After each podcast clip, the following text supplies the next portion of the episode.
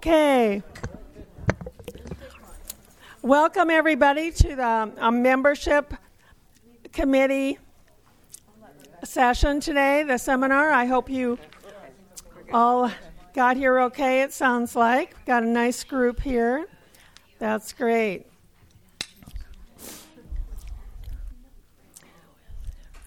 The theme for this year is building membership uh, through communication. And we're going to have two panels that we're going to have. But before we get started with the panels, I want to find out who's in the room. And I believe Allison is here.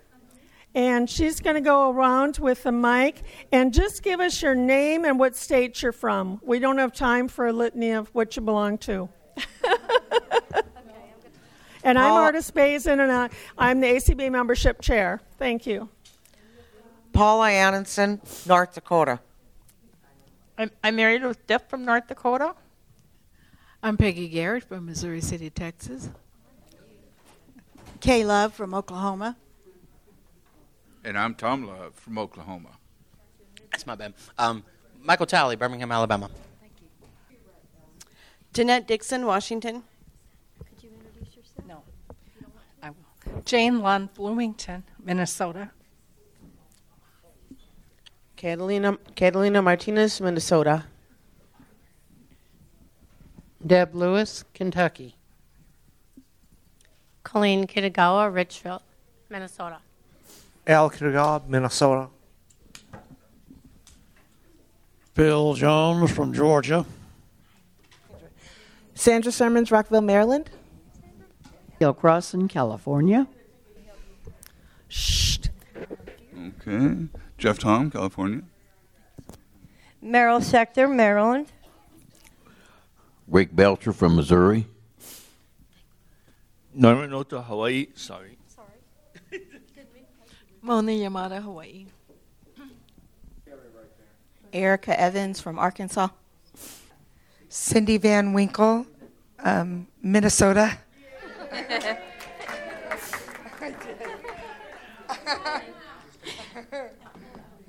Denise Colley, Lacey, Washington. John McCann, Tucson, Arizona. Min Ha from Boston, Massachusetts. Ellen Telker, Milford, Connecticut. And I'm Allison Smitherman, Jackson, Mississippi. And I left one more person out back here in the back. Allison P- Al- Alan Peterson, Forest, North Dakota. I sell Burl, Burl Form raffle tickets if you need one. okay. Thank you, Allison. Thank you, Allison. You're welcome. Can I have your attention, please? Okay, we're going to go ahead with our first panel. And our first panel is how does using membership incentives increase your membership? And we have three wonderful panel members here. Rebecca Bridges, who is chair of the affiliate and membership um, group. And we have Zelda Gebhardt, who is president of the North Dakota Association. And we have Leslie Spoon, who is co chair of the auction committee. Hi, I'm Zelda, and I'm from I'm the president of the North Dakota Association of the Blind, as Artis said. Um, we we feel like member incentives are a way of attracting attention to our organization as a whole, to the general public, to let them know that we exist.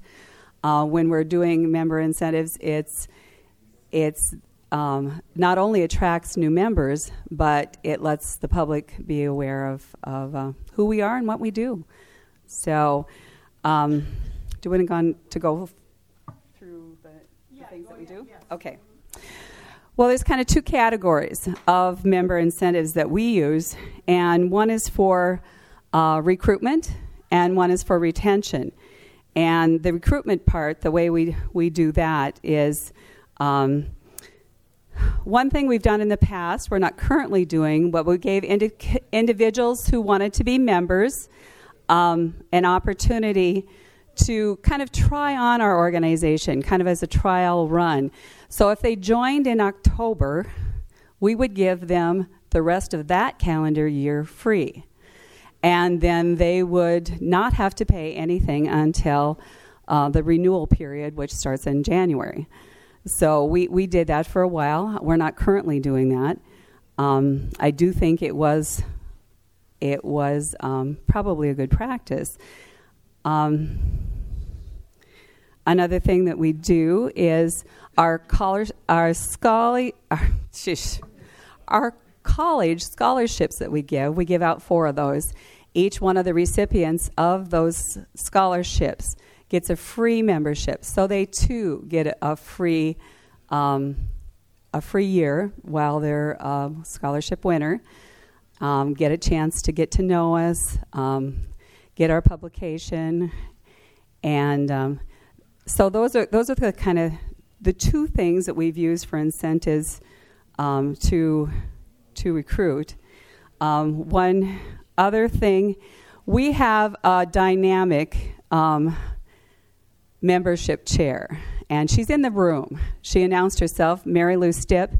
She is our, our vice president. In our state, our vice president is automatically the membership chair. And Mary Lou extends a membership to everyone. if you happen to meet her in the elevator, she might ask you to join the North Dakota Association of the Blind. I would not be at all surprised. Uh, through her recruitment, we have members from 12 different states, including several former and the present president of ACB. so she's not shy. If she's getting groceries or shopping in Walmart or going to church, she's going to ask. And uh, so, just by invitation, um, even if people aren't interested in becoming a member, it, it, gives her an opportunity to talk about our organization. So the recruitment in, involves um, that invitation. Um,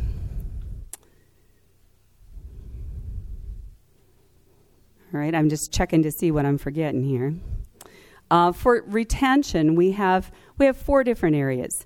One is communication and information. Um, with that, um, the way we retain our members, because we feel like it's not just important to sign them up and have them become a member. Uh, we're, we're trying really hard to communicate with our members and making them feel a part of our organization. Uh, we do have a quarterly newsletter, which is, is sent out in four different formats. Um, that's sent to all of our members. That's part of their little incentive of being a member. Uh, we don't wildly share that with just the public, although it is on our website. So if you have, want to see our newsletter, you can go to www.ndab.org, and you don't have to be a member. Um, but that is that is one of the ways we communicate. Another way we just at the last session that was in here, it was a really good one, you guys. But um, we talked about um, the the Fillmore voicemail, and we've just chosen to call ours Dial NDAB because we have um, about 50 members that do not have access to a computer or do not know how to use a computer. And we feel like they need a chance to know what the organization is up to, too. So, pretty much everything that is on our website or is shared with our regular membership that have computer access, um, we plan on putting on um, this it's a tree box voicemail system, and it, it does come with a fee. It's $22.95 a month, but we feel like that's a small price to pay for making all of our members feel a part of, of the organization. Um, yeah, we're, we're getting there. that's, that's not communication. Um, no. Okay. Under under communication, the the oh, we have a monthly just talking call, which is just we'll we'll pick out a theme, uh, and it might be on Aira, or or whatever, and we'll um, announce that in our in our newsletter, so they know. Um, four months in advance what's coming. We hold it on, on the third Tuesday of every every month for an hour, and members can just dial in to our teleconference call, and it's really been fun. We've just done that for a year, but I, I think it is a good way to connect. In North Dakota, we're a big state uh, with little opportunity to get together. Some of our larger cities have support groups, um, but if you live in a town like I do, of 600, and I don't even live in town, I'm seven miles from that, there is no support group. So, this is a way for those people who are kind of out there to hear another voice, talk to another person, you know, um, and and find out information either about the organization or about technology or whatever it is that we're currently talking about. So we use the just talking to to connect. Um, I send along quite a few emails, and I don't good or bad. I'm glad everybody's got a delete button. But um, as I said, the uh, the members that have emails will receive those. The the ones that don't, uh, we plan on putting on on the voicemail, and that's that's pretty much how how we do our communication at this time um, in North Dakota. Now, the next area um, is. As they mentioned before, NDAB Adult Summer Camp. We call this a connection and education because not only do we get to spend a week together um, sharing, uh, we're learning. We're learning new skills, new leisure activities, and also information and blindness skills uh, with activities every night. Um, that's that's a big incentive for members to be in the in the organization. We have many members that that's why they are in our organization. That's how I knew, found out about our organization. Was I was referred to NDAB summer camp. Went there, became a member. Um, our NDAB summer camp is free to anyone for the first year. Um, if you want to come back the second year, you need to pay your dues. and it costs the organization about $350 um, for somebody to attend summer camp. Um, but it is well worth that, and people have said that camp has changed their life. So it's a small price to pay for that. And we definitely, because we get to spend that face to face time together, relationships are built and renewed. It's, it's very important to, to most of us. But not everybody gets to go to that. Um, some people have jobs, which is a good thing. We, we promote employment. Um, but because of their jobs or their family commitments, aren't able to spend Sunday to Sunday. Um, you know, taking a week out of their out of their yearly vacation slot to spend with us at summer camp. So we're trying something new this October, and I, I have no idea how this is going to turn out. Uh, we're we're really excited about it, though. We're going to have what we call a recreational retreat, and we're going to meet from like Friday afternoon Saturday and Sunday until after lunch. And it will be kind of a shortened version of camp, only it won't be quite as structured as camp. We won't have classes. We have a shorter, shorter period of time to get together.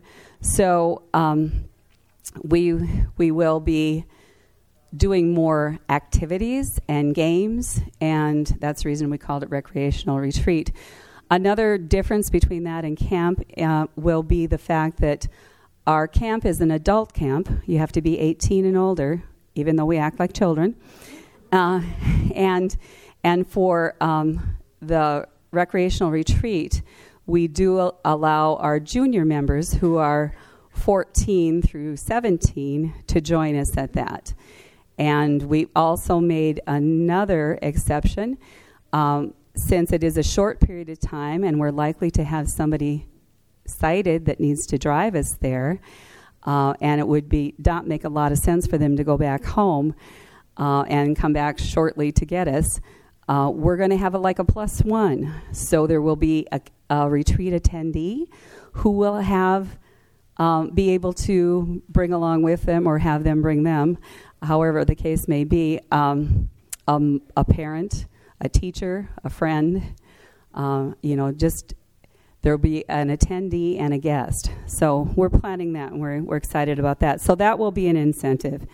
Um, that's about all I have on that. Yeah, and then um, the other two things that I want to mention that I feel like are incentives for, for our membership is this convention. Um, we have budgeted uh, for $300 up to 10 people to come to National Convention. Now, you all know, you're here and you know $300 didn't get you here. Um, but it's a help, it's an encouragement, and we also uh, send a, our president and, and, and, a, and a delegate. But that's, that's, that's what we do. That's what we do for incentives. I don't know, I don't have any numbers to, to tell you how that has improved our membership, um, recruitment or retainment, but that's what we do in North Dakota. So that's a top, uh, uh, uh, after Zelda. so this is Leslie Spoon. Can y'all hear me? Okay, good. So, I'm sorry? Okay, kind of. And I talk loud. Okay. Can you hear me now? All right, good, good. Okay. So, um, this is Leslie Spoon, and our incentives I live in Orlando, Florida. So, our incentives in Orlando, I am the membership chair, which is kind of out of my, my hat that I normally do. You know, if anybody knows me, my, my passion is fundraising.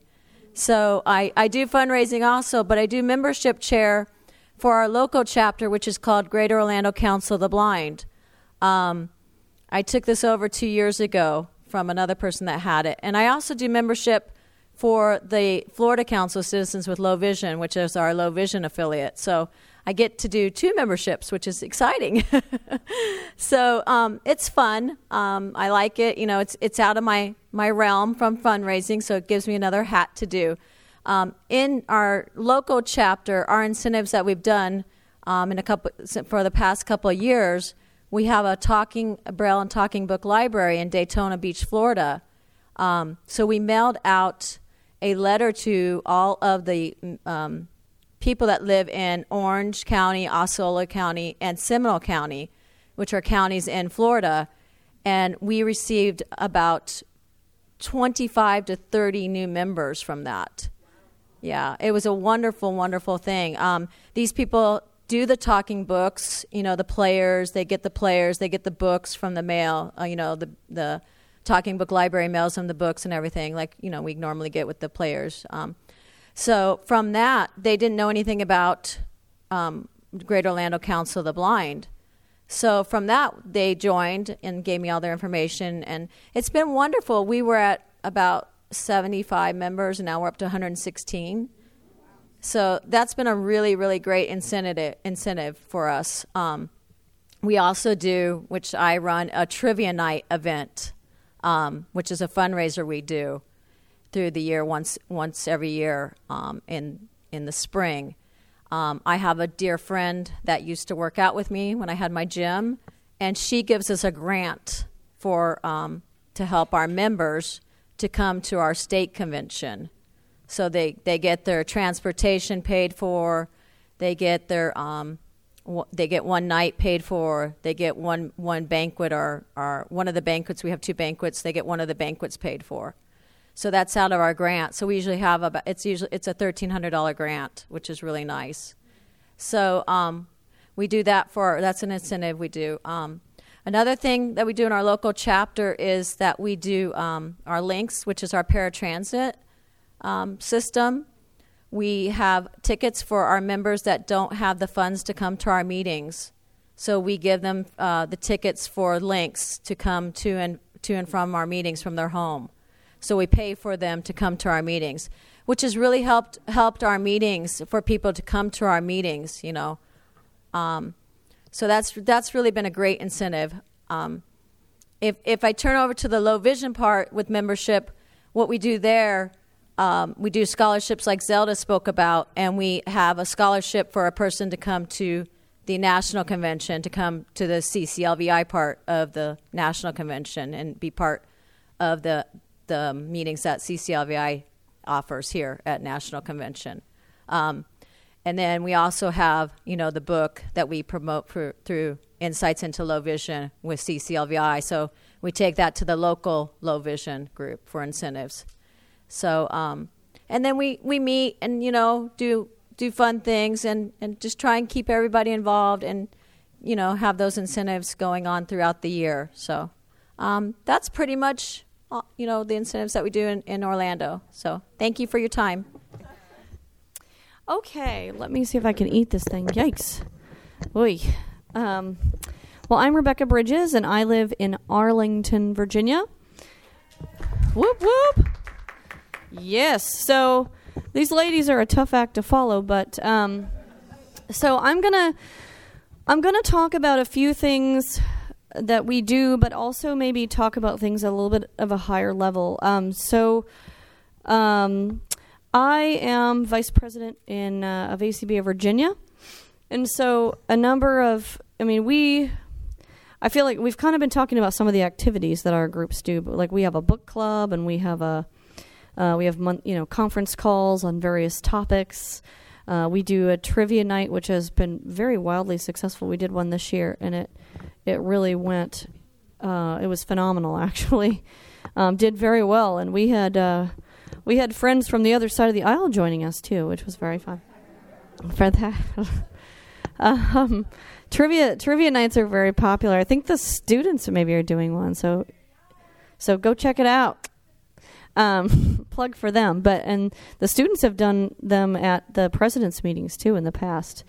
Very well, very well attended. Um, I mean, those are just some of the activities we do. I want to talk a little bit too about, um, you know, one of the things that I think is always a struggle is like in terms of membership, like how do you get people to show up?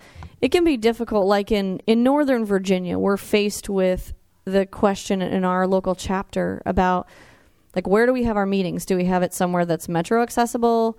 And usually by a train, like can you get there via train or a bus, or do you have to you know take a the paratransit to get there and that's always a challenge figuring out kind of how to how to juggle that because some of the restaurants that might be accessible via the metro aren't very quiet right see it's hard to find a, like a private room and so i know i know that that can be a challenge just things to think about like how do we make and i love the idea of that um, leslie mentioned about p- paying for people to get access and coming you know to your meeting that's that's nifty. I'd be curious how you arranged all that. But anyway, that's awesome.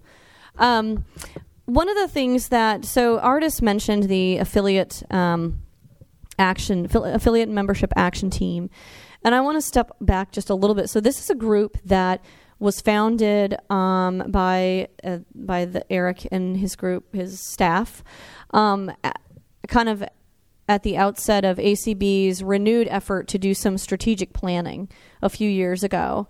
And so some of you may have come to the president's meeting and attended our, you know, where we talked about like a couple years ago we had we had focus groups where we, you know, asked you guys questions about membership.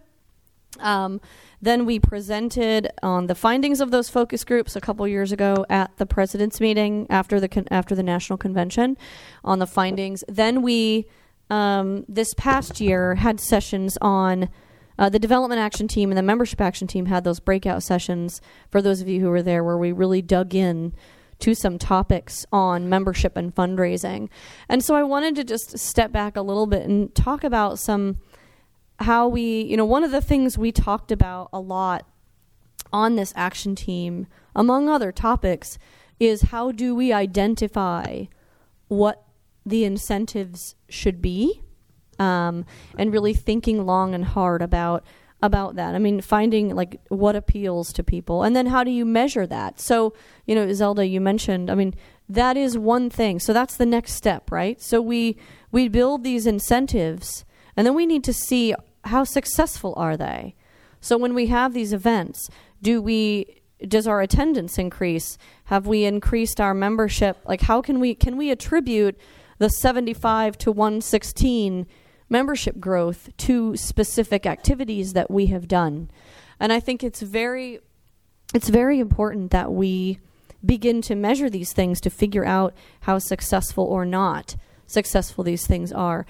And um, thinking about membership incentives. So, w- some incentives we've even done at the national level are um, so there was a promotion in May with Aira.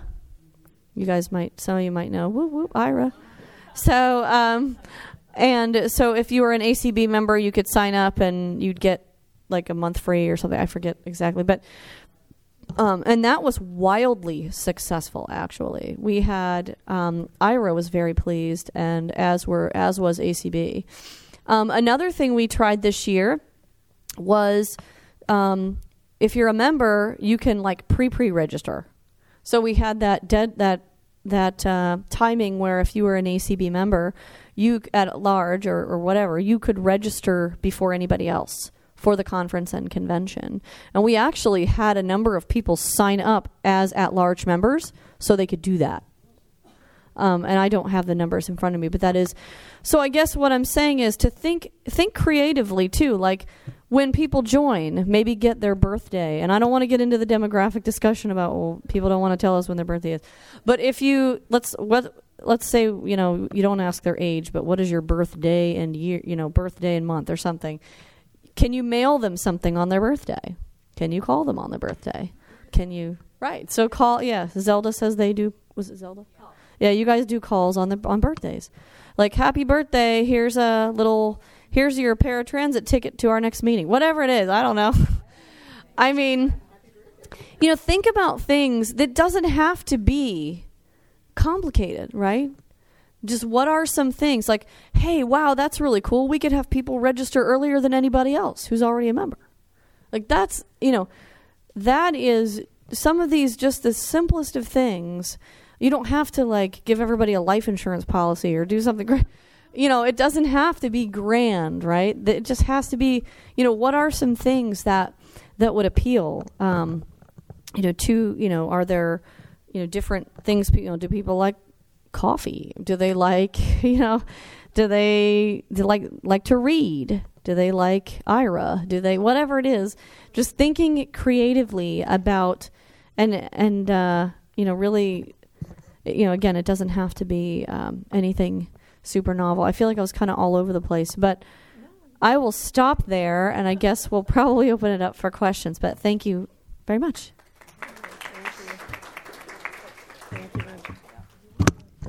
Thank you, all three of you. We do have a couple minutes for questions. Um, Allison, um, do you want to take the roving mic? Um, raise your hand if you have a question. um, I have a question for Leslie. Um, yeah, I did ask your husband, Leslie, to join. but anyway, um, okay, you were you had mentioned something about the library uh, getting a list. Wouldn't that be considered confidentiality? As far as getting the members that get the books?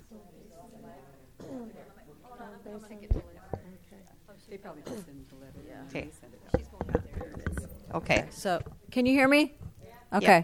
So no, it's there's no confidentiality because I'm not. They're sending it. They're they are the members of the Talking Book Library. Yeah. So it's it'd be like, what? I'm sorry, Mary Lou. So Mary Lou, it'd be you know you're a member of the Talking Book Library. I'll just say you live in Florida, okay? So you live in Florida. You're a member of the Talking Book Library.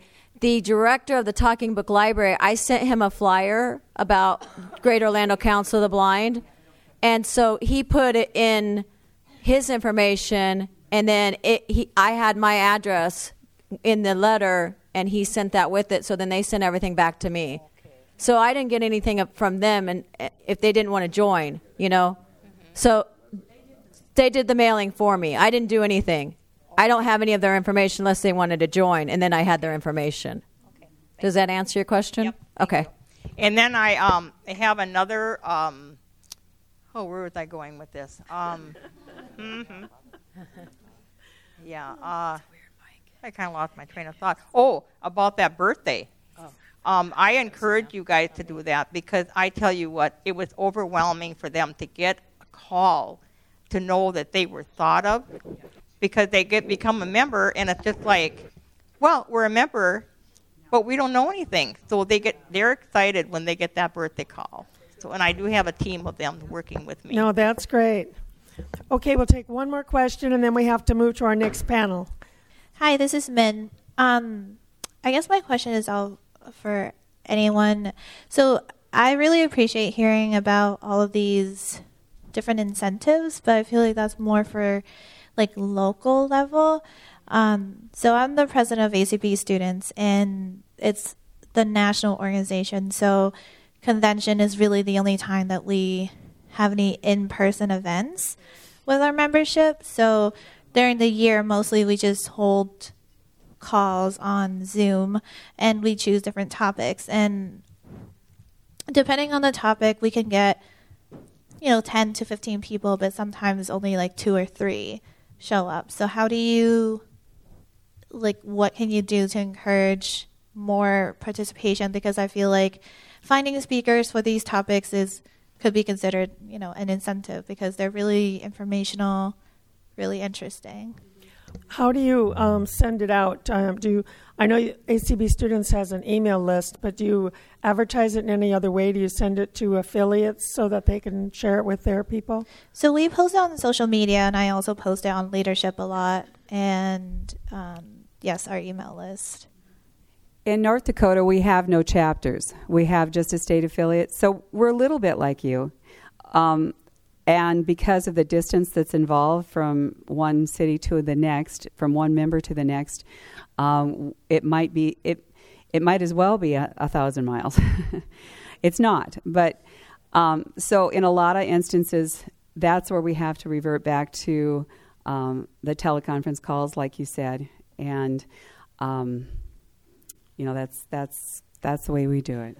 So I think that, and I I've been in your shoes, Min, uh, having been done a lot with ACB students back in the day, um, and working on membership at a national level. Um, I think that one of the things that we're looking at is even so you've got I think the Zoom first of all is a really good incentive, especially for students because that is something that we can use quickly and you just tap it and it's in and it's easy and that seems to work well.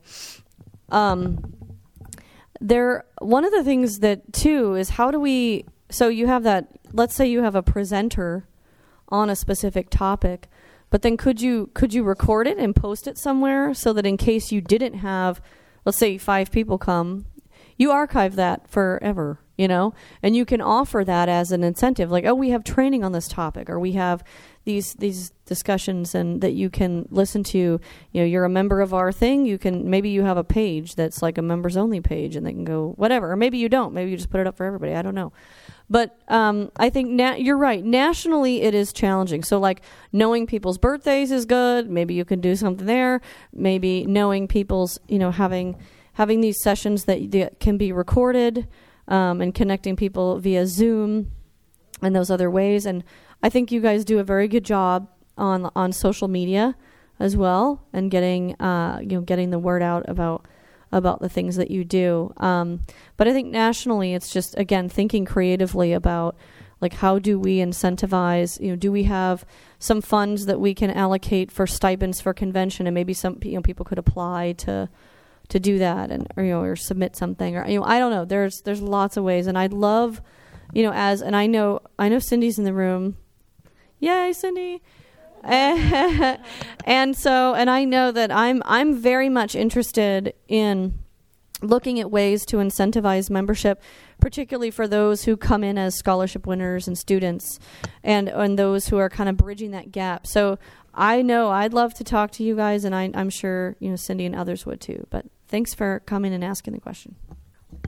Thank you for the questions, and thank you for this panel. And now we're going to replace it uh, with another panel.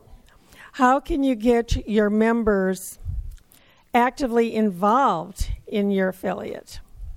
And the members on this panel are Min Ha, president of a student group. Denise Colley from Washington State. She's the president of the Washington Council of the Blind. And then we have Carla Ruschival from Kentucky, and I think we all know her.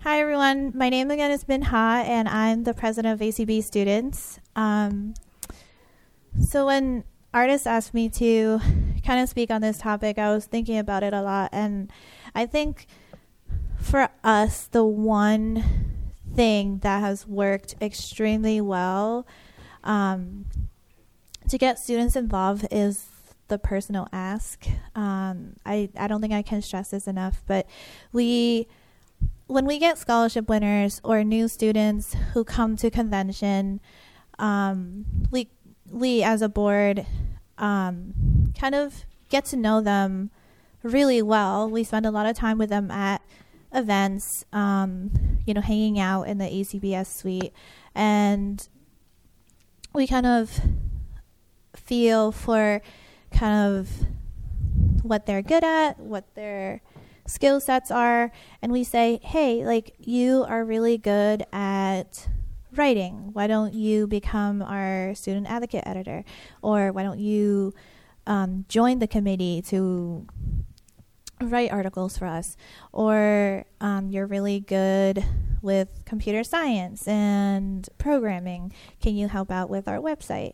And I think that has made a ton of difference. Um, like I know for our board now, um, with social media, we have a marketing major. She's amazing. She has really done a phenomenal job kind of updating our social media channels like our Facebook and our Twitter have grown exponentially because of her and we we saw that and we asked her and she was like yes like I would definitely love to help. And for me personally, I joined ACB in 2012 when I was when I won my ACB scholarship, and my ACB students mentor at the time, Caitlin Mangillo, she really encouraged me to get involved with ACB students, and she said you would be amazing for the board, like try out for a position, and kind of having that encouragement and that belief in me really made me feel confident and made me feel like here are people that believe in me, that really value what I can offer to this organization, and that was really, really helpful.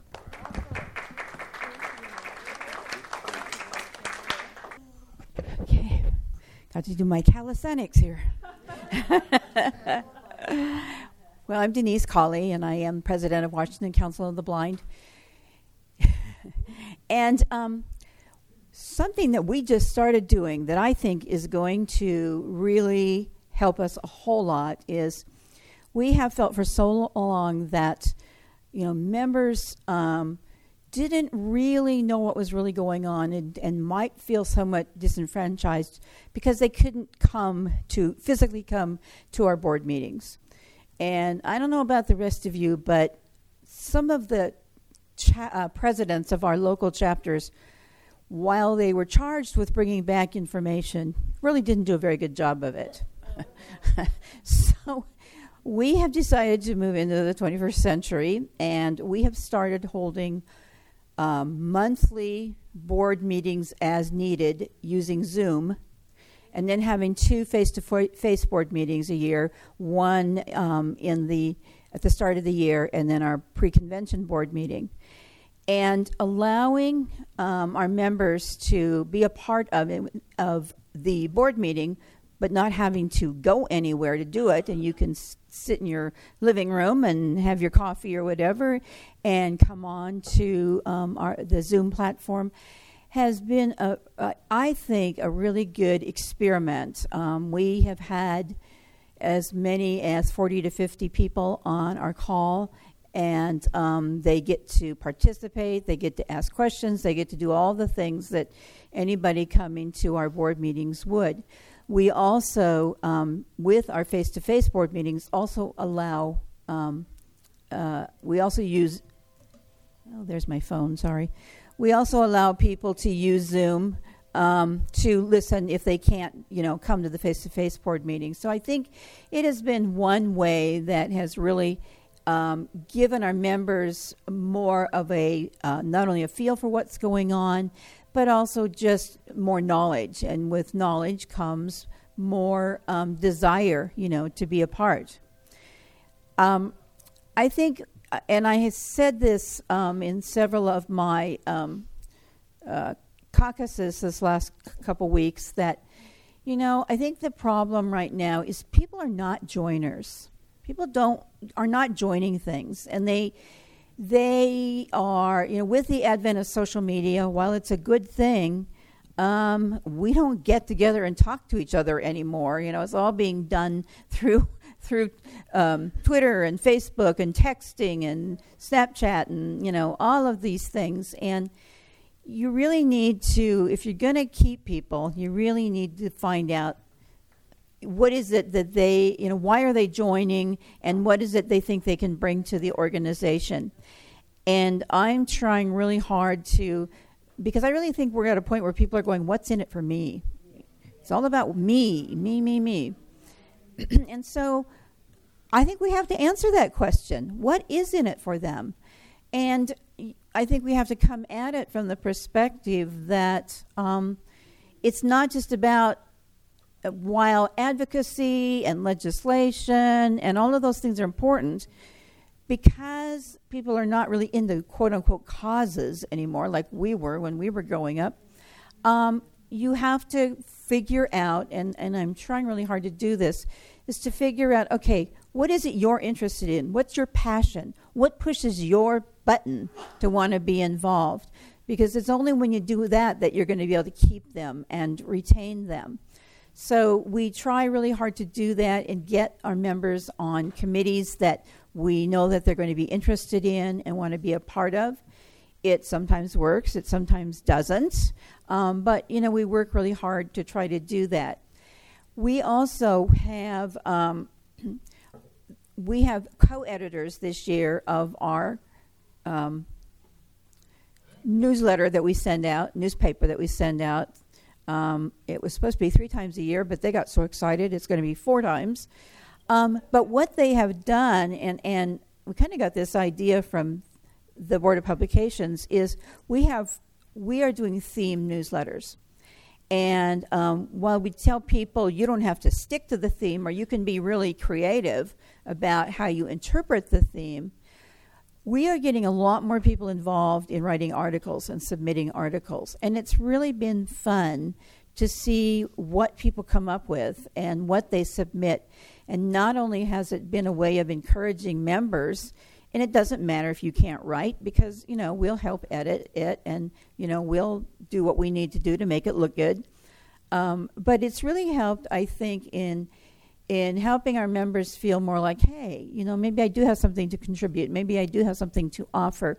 And it's increased the size of our newspaper, which has been really exciting.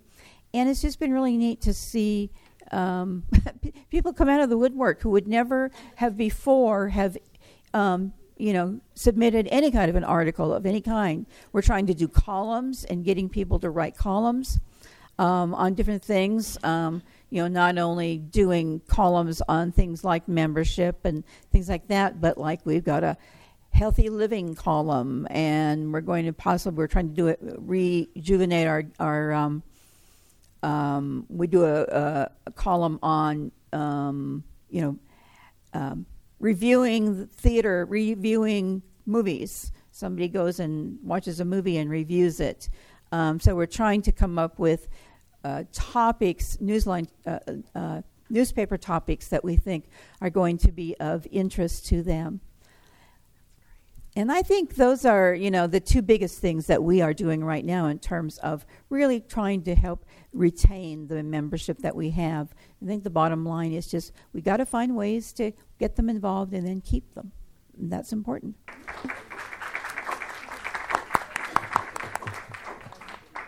Well, I think you know, we all have different circumstances in our chapters and affiliates.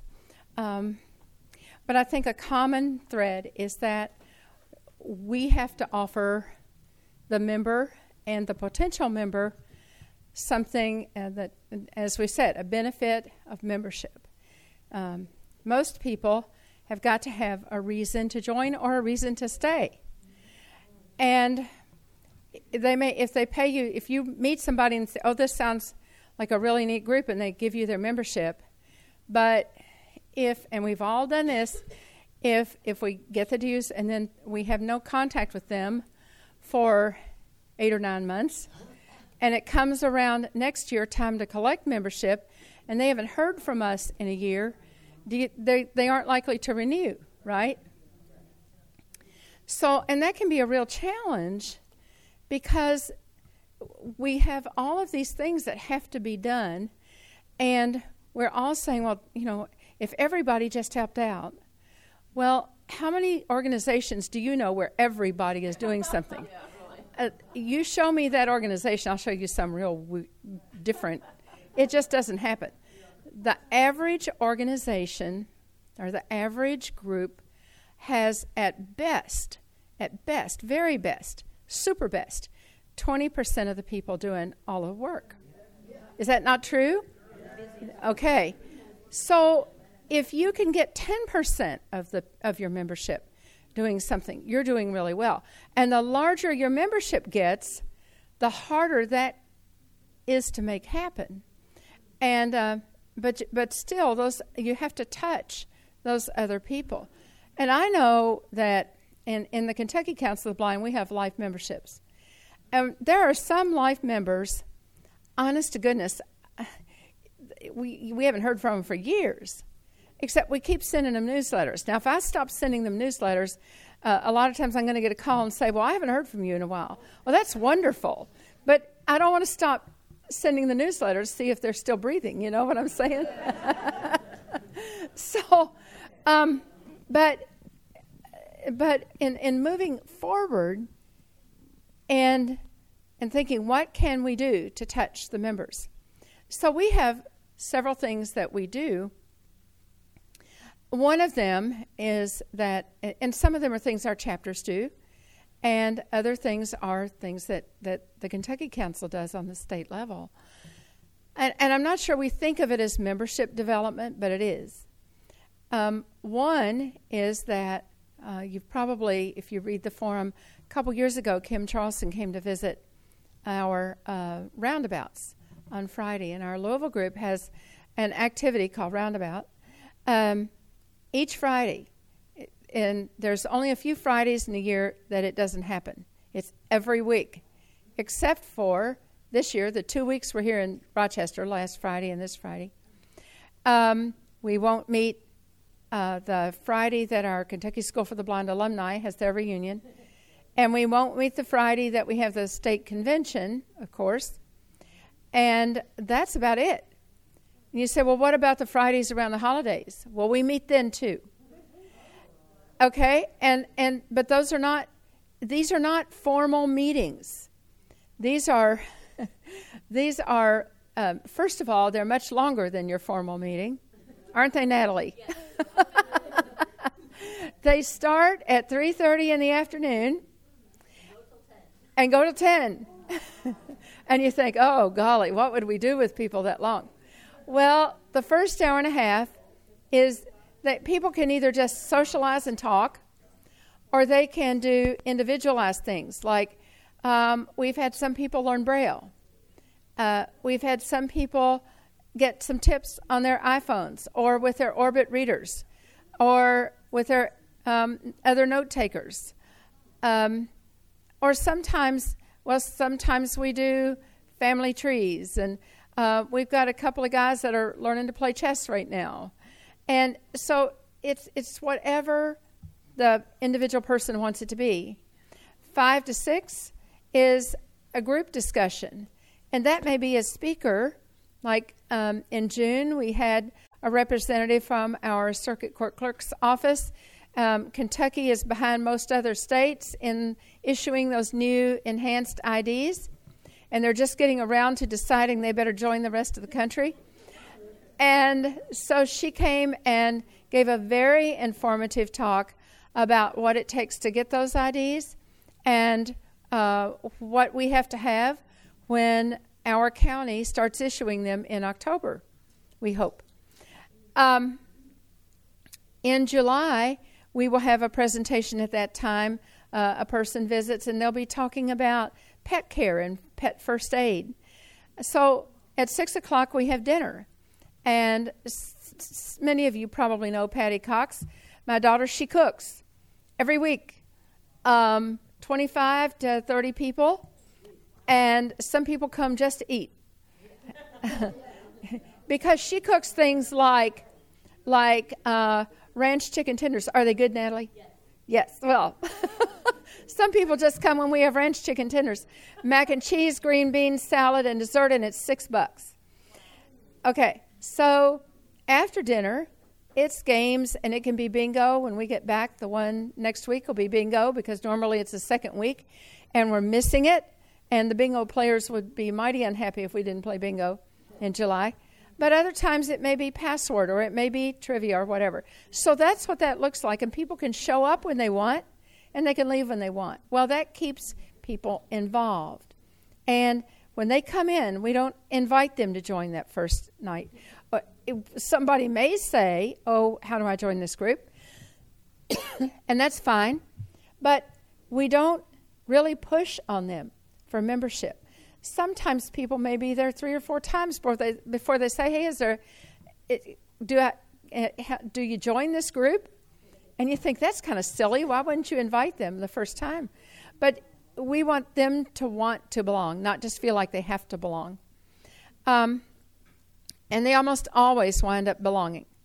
So uh, there's that type of activity. There's certainly something in that for people. And people discover there's things they can do.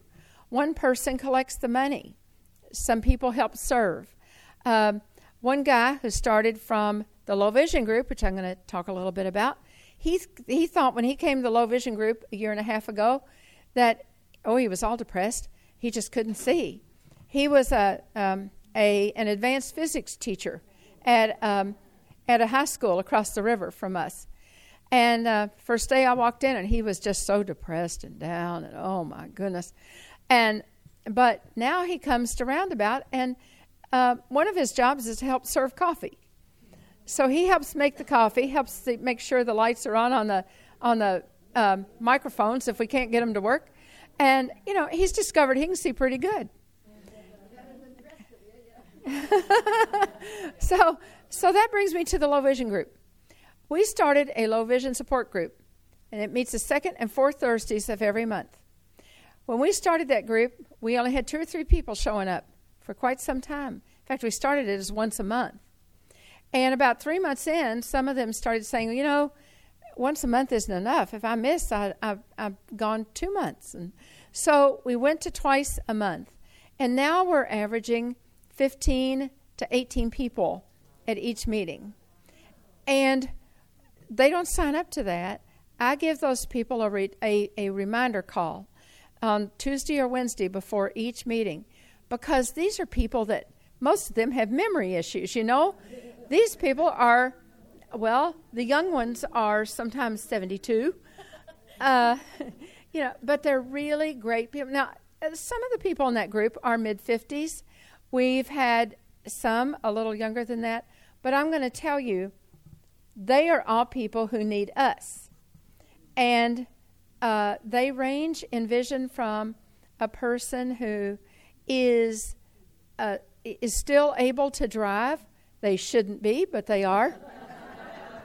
um, to, to people who um, have no vision. We have one guy I guess the most traumatic case, and the one I still can't believe is what it is. This guy lost his vision in in an accident on April 11 of this year. He ran into a glass door, and it cut his eyes, and he has no vision. And the first day he came to the low vision group, his wife comes with him. And the first day he came, he said nothing. She did all the talking. Now, that's probably, I thought, oh, that's how it happens in that house. But the next night, they came on Thursday. And the next night, they came to Roundabout. And he's diabetic. The guy's 79. He used to be a teacher. Um, he's, he's done a number of things, professional guy. Um, and he came, and that night he was overwhelmed because here were all of these blind people running around. But, but um, he uh, he then started coming back. We were afraid we would never see him again. And last time at the low vision group, we had another person come who had lost all their vision, And she has been sitting in her chair for almost three years doing nothing, literally sitting there doing nothing. Her husband says she never gets out of that chair. And now she's decided to, and we just had an open discussion. It was a true support group that day. No resources unless they wanted them. And guess who was telling her what she needed to be doing? This guy that just lost his vision. The guy was really laying it out there. So, anyway, in our groups, if if we go in, we have to go in with a plan. But it, go in with the idea that your plan may not be what your people want to hear that day. And if they want to do something else other than what you've planned, then do what they want to do, and you'll speak to them much better. That's so that's all. Thank you.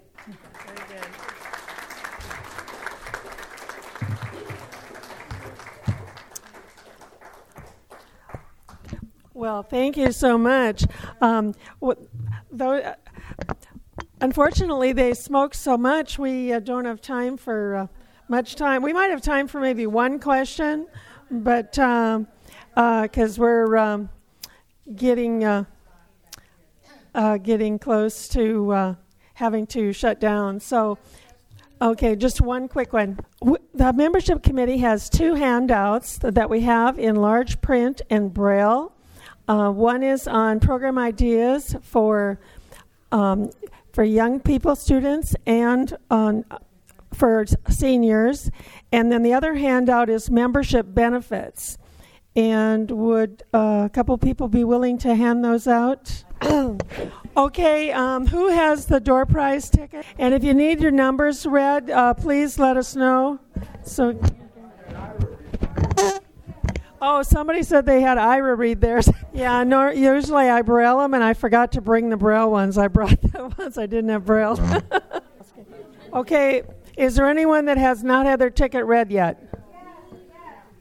Okay, hold your hand up, and somebody will come and read it for you. And I'll send the handout to the membership email list. Um, if you're on there, and if you're, you're not on the membership email list, uh, and you'd like to be, just let me know Anyone else need a ticket read? Raise your hand. Raise your hand or stand up because so she can see it more easily. Okay, we're going to go ahead and draw. Uh, did you come in late or something or?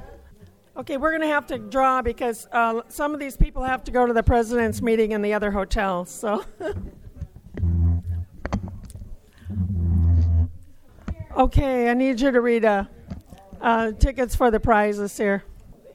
Okay, we're going to start drawing. All right, very good. Okay. You draw and I'll read. Okay. Okay, there you go. Okay. The last three digits are, and you can repeat this. Okay. 085. 085. Okay. She gets these two. Okay, the next number, and we're stirring them up good. 084. Wow, 084. um, maybe I mixed them too much. Here you go. Is anybody uncertain of? We don't have a. There you go, you too. Okay, we're going to draw another because nobody Maybe somebody had to leave early. Yeah. Okay. Because there's meetings close. Two, three, four. Two, three, four.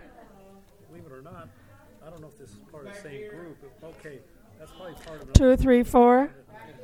Okay. I got it. Okay. Probably another one, yeah. Okay. Um, now we have some gift cards. Those were uh, luggage tags. Okay, 093. 093. Okay, 093. 095. 095. Okay, here you go. 080. There you go. There you go. Okay. I know we handed these numbers out. Okay. Oh, okay. Got a winner. Two two five. Two two five. Oh, okay. Here, here you go. Another gift card. Okay. Two two three. Two two three. Here's the last gift card. One. Zero nine eight. Okay, there you go. Okay, then we have a T-shirt, and th- this is the last prize. And, and then, um, Min, if you want to come up and make an announcement quick, here you go. Watch out on the left side of it. Zero eight two. Zero eight two. Zero eight two. Okay. Okay, Min wants to make an announcement. Hi, I just want to remind everyone that students at Next Generation are having our trivia night tonight at 7:15 in the Riverview Ballroom. So please be there. It's going to be a lot of fun. We have awesome door prizes and raffle, and then our comedy night is to follow in the same room. Thank you.